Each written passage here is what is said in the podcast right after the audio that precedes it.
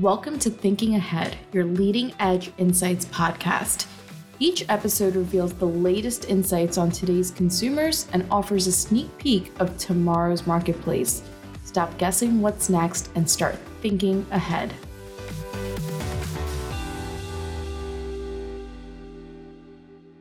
Welcome back to another episode of Thinking Ahead, a GFK podcast.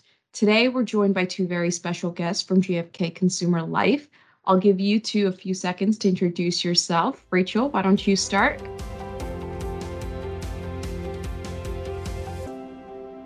Great. Thanks for having me. I'm Rachel Bonsignore. I'm a vice president on the GFK Consumer Life team. Um, been here for nearly seven years, uh, working with clients across a variety of industries to help them understand how to implement trends um, to evolve their business. Yeah, amazing. Hi, and how about you, Tim? Yeah, um, yeah. My name's uh, Tim Kenyon. I also work with the GFK Consumer Life team as a, as a vice president, and uh, I serve in a, in a, very similar function as Rachel, um, working across um, different brands, categories, and sectors to help deliver trended insights to our to our clients and our partners. Awesome. So I'm really excited to have you both here because what we're talking about today is extremely important. You know, how can organizations leverage trends to help stay ahead of tomorrow's consumers? And I think that there's, you know, an opportunity here to go really beyond just the trends, but also how companies should be leveraging them and using the trends as a way to make informed decisions around their campaigns, their strategies, and all of those things. So, before we get into all of that, I think it's important to understand the power and value of trends. So, how can trends transform how a company navigates both internal and external decisions and situations?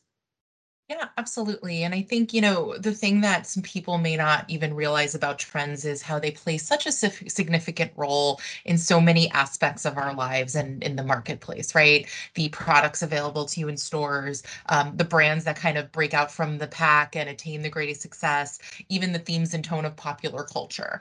Um, and so trends really are so integral to how we live our lives and how, um, you know, brands exist. Um, and we know in particular, particular during these times. It's it's a really tough time to do business, right? So not even just because of the pandemic and other crises that continue to arise, um, there's a lot that really is challenging business decision makers when it comes to things like long-term uh, strategic planning, uh, customer targeting and loyalty building, organizational changes, um, understanding a really nuanced and polarized consumer. Um, so many tra- traditional methods really need to be reinvigorated to keep up with, you know, the landscape of today and tomorrow.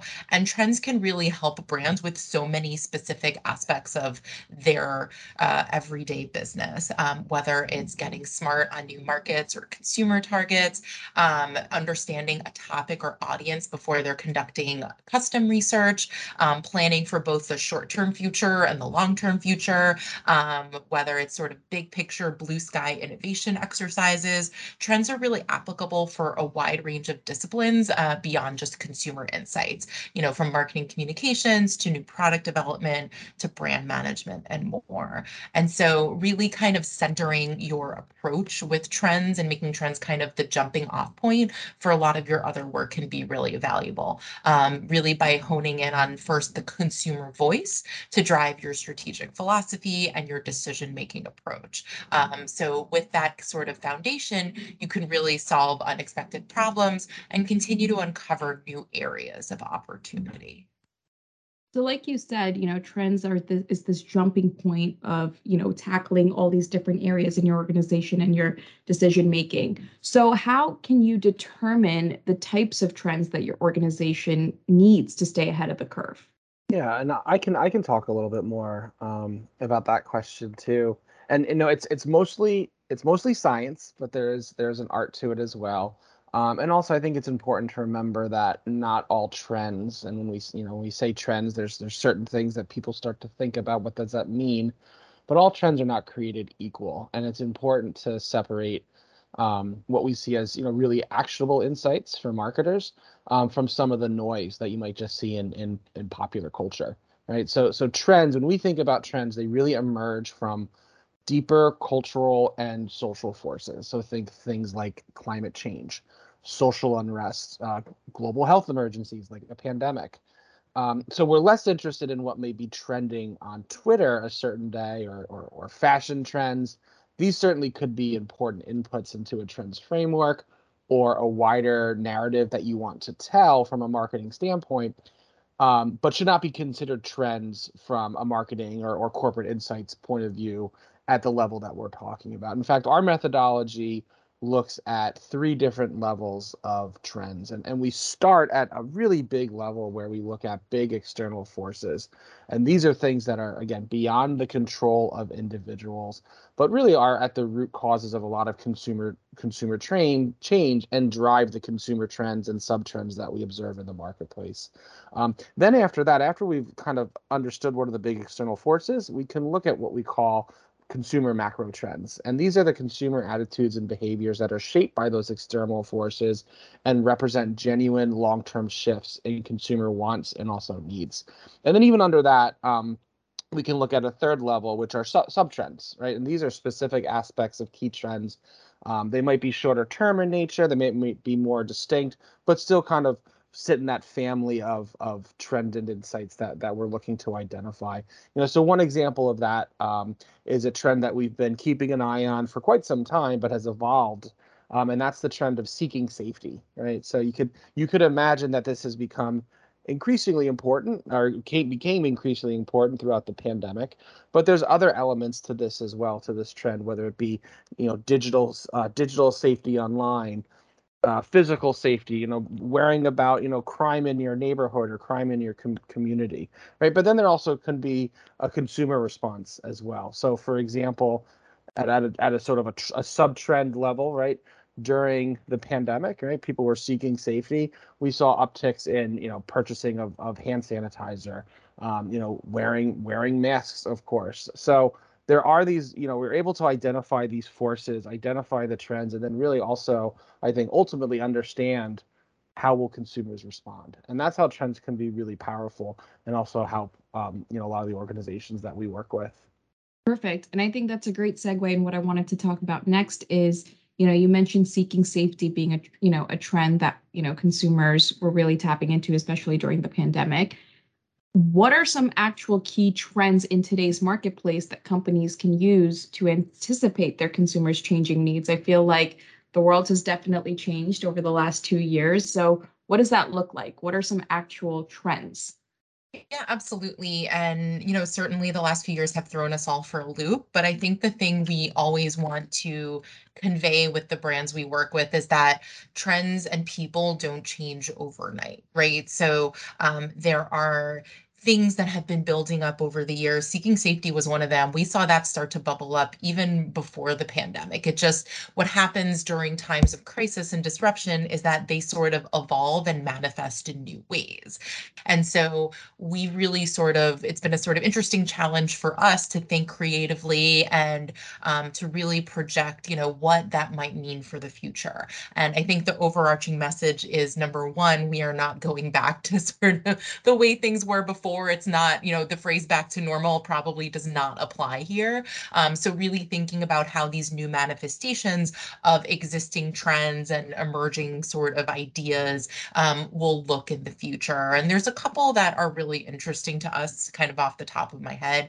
Um, one is what's happening with sustainability. You know, um, at the beginning of the pandemic, there were a lot of uh, there was a lot of you know predictions or thoughts and speculation about um, will this set us back right? Are we going to be more wasteful because we don't want to reuse plastics and things like that? Are we going to um, you know pollute more because everyone's driving in their own cars more because they don't want to be around other people? Are there going to be all of these sort of uh, negative impacts on the environment of, you know, lockdowns and safety measures and all of that? And what we actually saw was that was a real blip. now that we can sort of look back and um, a lot of concerns about things like climate change and pollution um, have really persisted and even grown among some groups just in the last couple of years. So continue a trend we were were already looking at. Um, and we've, you know, this is actually not um, a new thing, right? We've been around for many decades. And one thing we've noticed during previous downturns is that eco consciousness really does take new shapes and present new opportunities when the forces around us that, you know, um, kind of are mixed with environmental forces change. So that could mean resource conservation becoming a bigger thing. Um, it could mean um, new expressions of the circular economy where people are looking at reused materials and buying used items and stuff like that. Um, it could mean more of an emphasis on naturals because that value is continuing to increase. So it's kind of taking new shapes. Um, another one that's, you know, kind of really similar is how we are now looking at um, kind of the balance between online and offline worlds. Um, sometimes we talk about it in the term of like a quote unquote digital reality where, um, you know, the pandemic pandemic obviously forced us to do more things virtually because it was safer or more cost effective or a lot of other reasons. Um, but a lot of these pandemic adaptations, we think, well, you know, they may not endure exactly in the same way, um, but they may become more mainstream behaviors a little faster than they would have if we hadn't had this disruption. Um, so what will be done in virtual platforms and video calls that, you know, may be beneficial to people because it's more accessible or something like that that, but you know, that wasn't really why it started. Um, people have a greater appreciation for nature now, not just because of the sustainability concern, but because that's where it's, you know, the safest to be around other people. So what does that mean for the types of activities and leisure behaviors that are getting more popular? Where people are going to be traveling, you know, what are they spending their money on? Um, there's all sorts of things that are, you know, blending online and offline activities in both our leisure and professional worlds that are going to evolve in new ways because of what we had to do in the last couple of years. I love to hear that. And something that you said really stuck with me, which is trends and people don't change overnight, but they do evolve over time. So I think, you know, if you can go talk a little bit more about what are some of the patterns of how consumer moods and desires evolve? What insights can you offer on what today's consumers want? Because of, I mean, some of these trends that you now tapped into, all these things that have been happening now what does that translate into for what the consumer wants? So again, I think it's our trends, you know, we're thinking about them as being shaped by big external forces. And I think also kind of crucially is is trends work allows us to revisit, you know, key consumer motivations, preferences, um, other behaviors over time. And again, that's what helps us to understand larger cultural and social truths. So sometimes, yeah, we have to look backwards to understand where we're going in the future. Um, uh, Rachel's already mentioned. Uh, Rachel's already mentioned sustainability. You know, as as a theme that's evolved, as a trend that's evolved over time. That's a really important one for our clients right now. Um, and there are a number of other themes too that are evergreen in nature but evolve and change over time. I think one really good example of this is how the notion of luxury has evolved since the Great Recession. So if we go back. Um, 10 to 12 years, about 2010, uh, we are, we were looking at millennials as re- redefining what luxury really meant. And this was, you know, at that time, the next generation of consumers, marketers were really interested in understanding where they were headed and the trends that were impacting them. And how millennials were thinking about luxury was a lot different than, say, how Gen X or their boomer parents may be thinking about luxury. It became much more about experience. It was more tech forward, right? And this was a result again of of the recession, especially that experiential aspect of of of, of luxury, not having to, you know, pay a lot of money for for something, for example, for a material for material possession, and then also, you know, that that idea of being tech forward. You know, millennials again, mostly mostly digital natives. Then you fast forward to 2017. By then, it was a slow recovery, but the the economy had rebounded. Um, and we did see a rebound in more material aspirations, more growth in premium categories. Um, and of course, you know, we know what happened in 2020, the pandemic happens and it threw everything into upheaval. Um, but it's interesting as we sort of emerge post lockdown and even even during the course of the pandemic, we saw certain luxury trends inch back up. Um, but the difference here is that it was driven mostly by um, affluent and even hyper affluent individuals that really could spend the money on things like a second home, um, a, a, luxury car.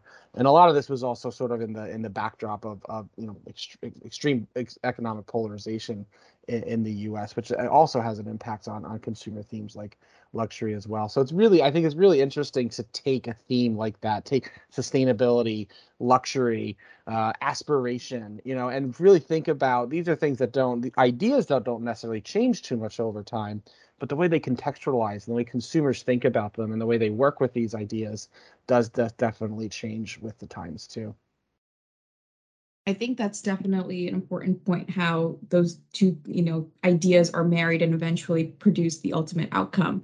So now that you have the data, you have the trends, you have all of these insights in front of you, what do we do with it? So I would assume that, you know, there's one department usually or one function in an organization that works directly with the data.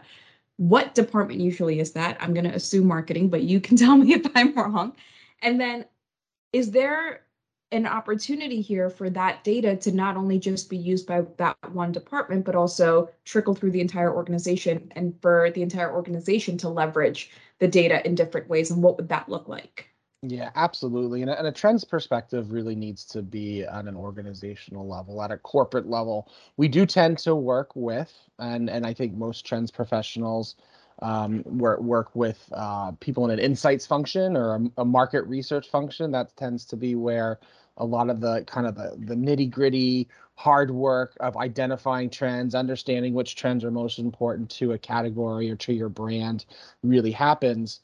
But from that, it's really important to socialize it throughout the entire organization and to and to have people think about making decisions based on the trends that your um, organization has identified.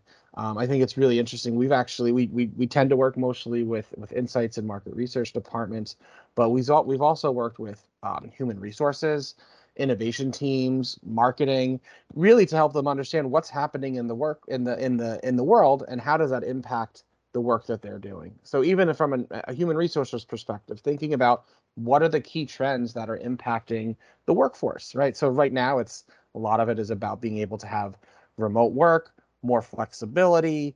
Um, uh, uh, employees are are having a, a, little bit more of a say in the direction of their companies in in in, in certain sectors. Um, and so, you know, we we we see trends as not just being something that's a marketing function, but something that really can be holistic in nature and and hopefully impact um, provide impacts on an you know an organizational wide perspective and not just within sort of a, a, uh, an individual silo. I think your HR example was perfect on how you use trends to determine, you know, maybe some of the policies that you have in place and you know the benefits that you want to provide for your employees it's a great way to use the trends but there's often times where people are incorrectly using the trends and it's an opportunity for them to kind of leverage them in a way that would actually benefit them versus hurt them. So have you seen in you know the marketplace people using trends incorrectly and what the problem is and how they can course correct yeah, I mean, I think one of the biggest sort of missteps, right, things, things that people might miss speaks to what Tim just mentioned about how it really has to be holistic at the organization level. So, not involving any possible uh, stakeholders that might be interested in trends that might apply to their division, not invite uh, involving certain departments that could benefit from it, because not only will the, you then get the most value out of it, but you're also going to have the widest range of inputs too and perspectives, and you may may um, really miss out on something that would be a helpful uh, piece to consider in building your trends program if you don't involve everybody else. So I think that's one of the biggest mistakes um, that do get made. A couple of other things, just in terms of making it as strong a program as possible. Um, often there is not enough, I think, um, you know, big picture thinking and um, getting your inspiration from a variety of sources. So sometimes, you know, if you work with brands who are in one specific category, right, um, they don't realize that, you know, the consumer is a whole person. There's a lot of things that they um, feel and value in their lives. So getting your inspiration from adjacent industries um, or other brands that maybe are just real great success stories, but may have nothing to do with your category because it all comes back to having an impact on the consumer, regardless of how you get there.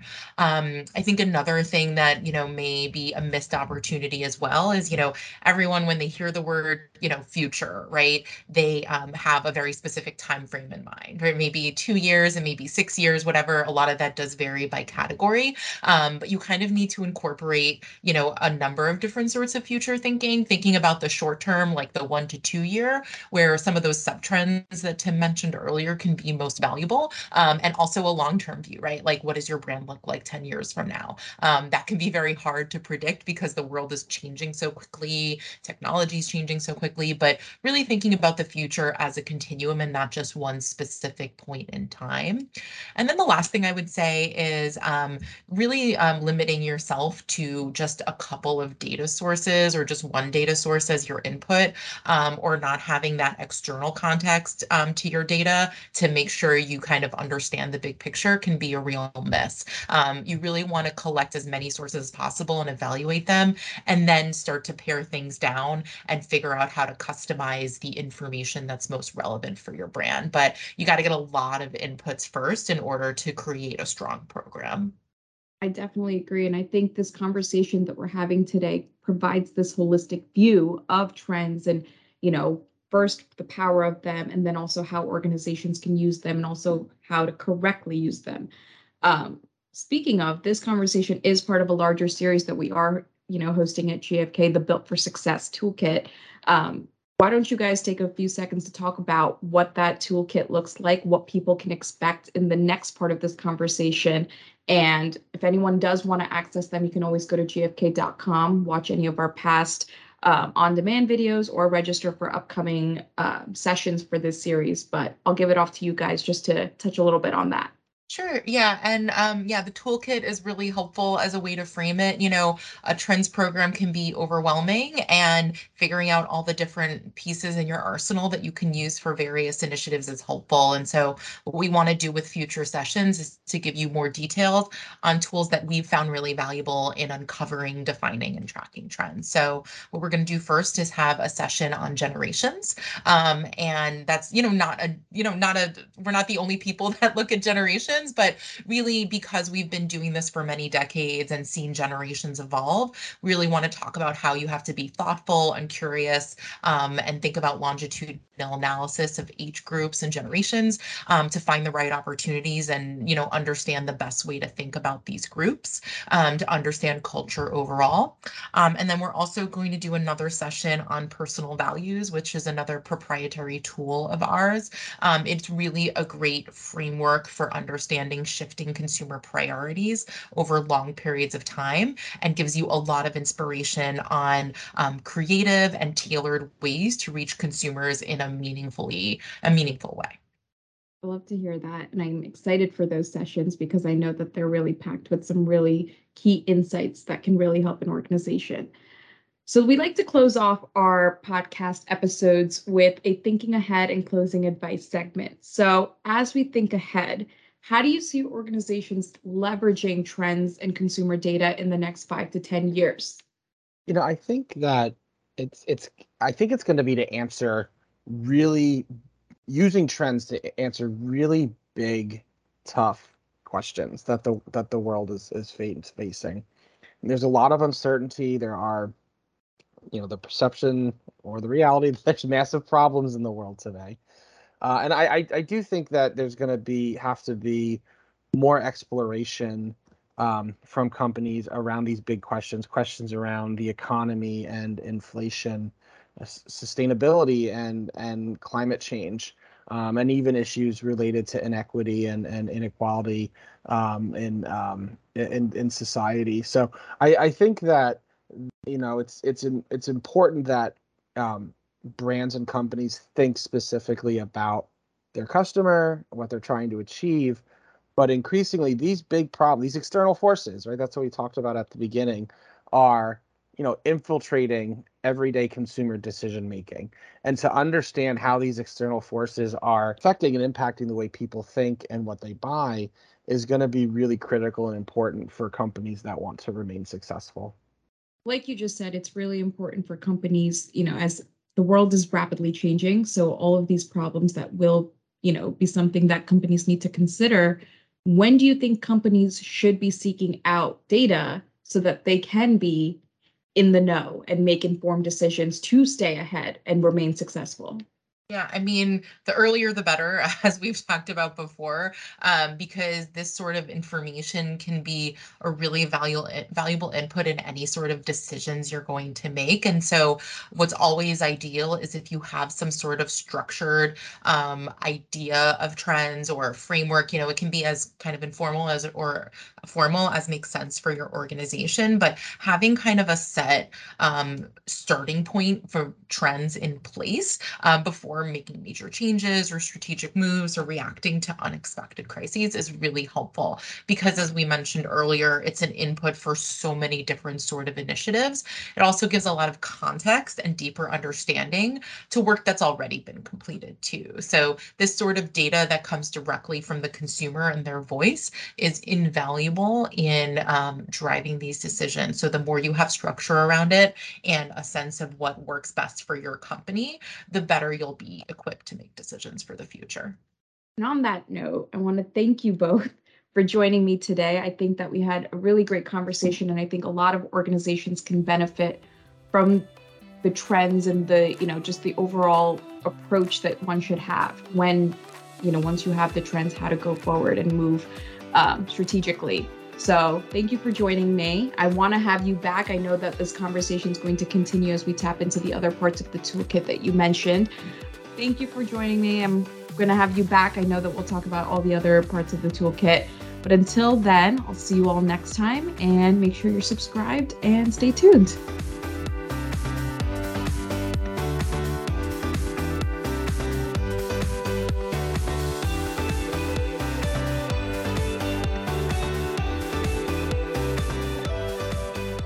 Thank you for listening to this week's episode of Thinking Ahead. For more information on today's topic, you can click the link in the description.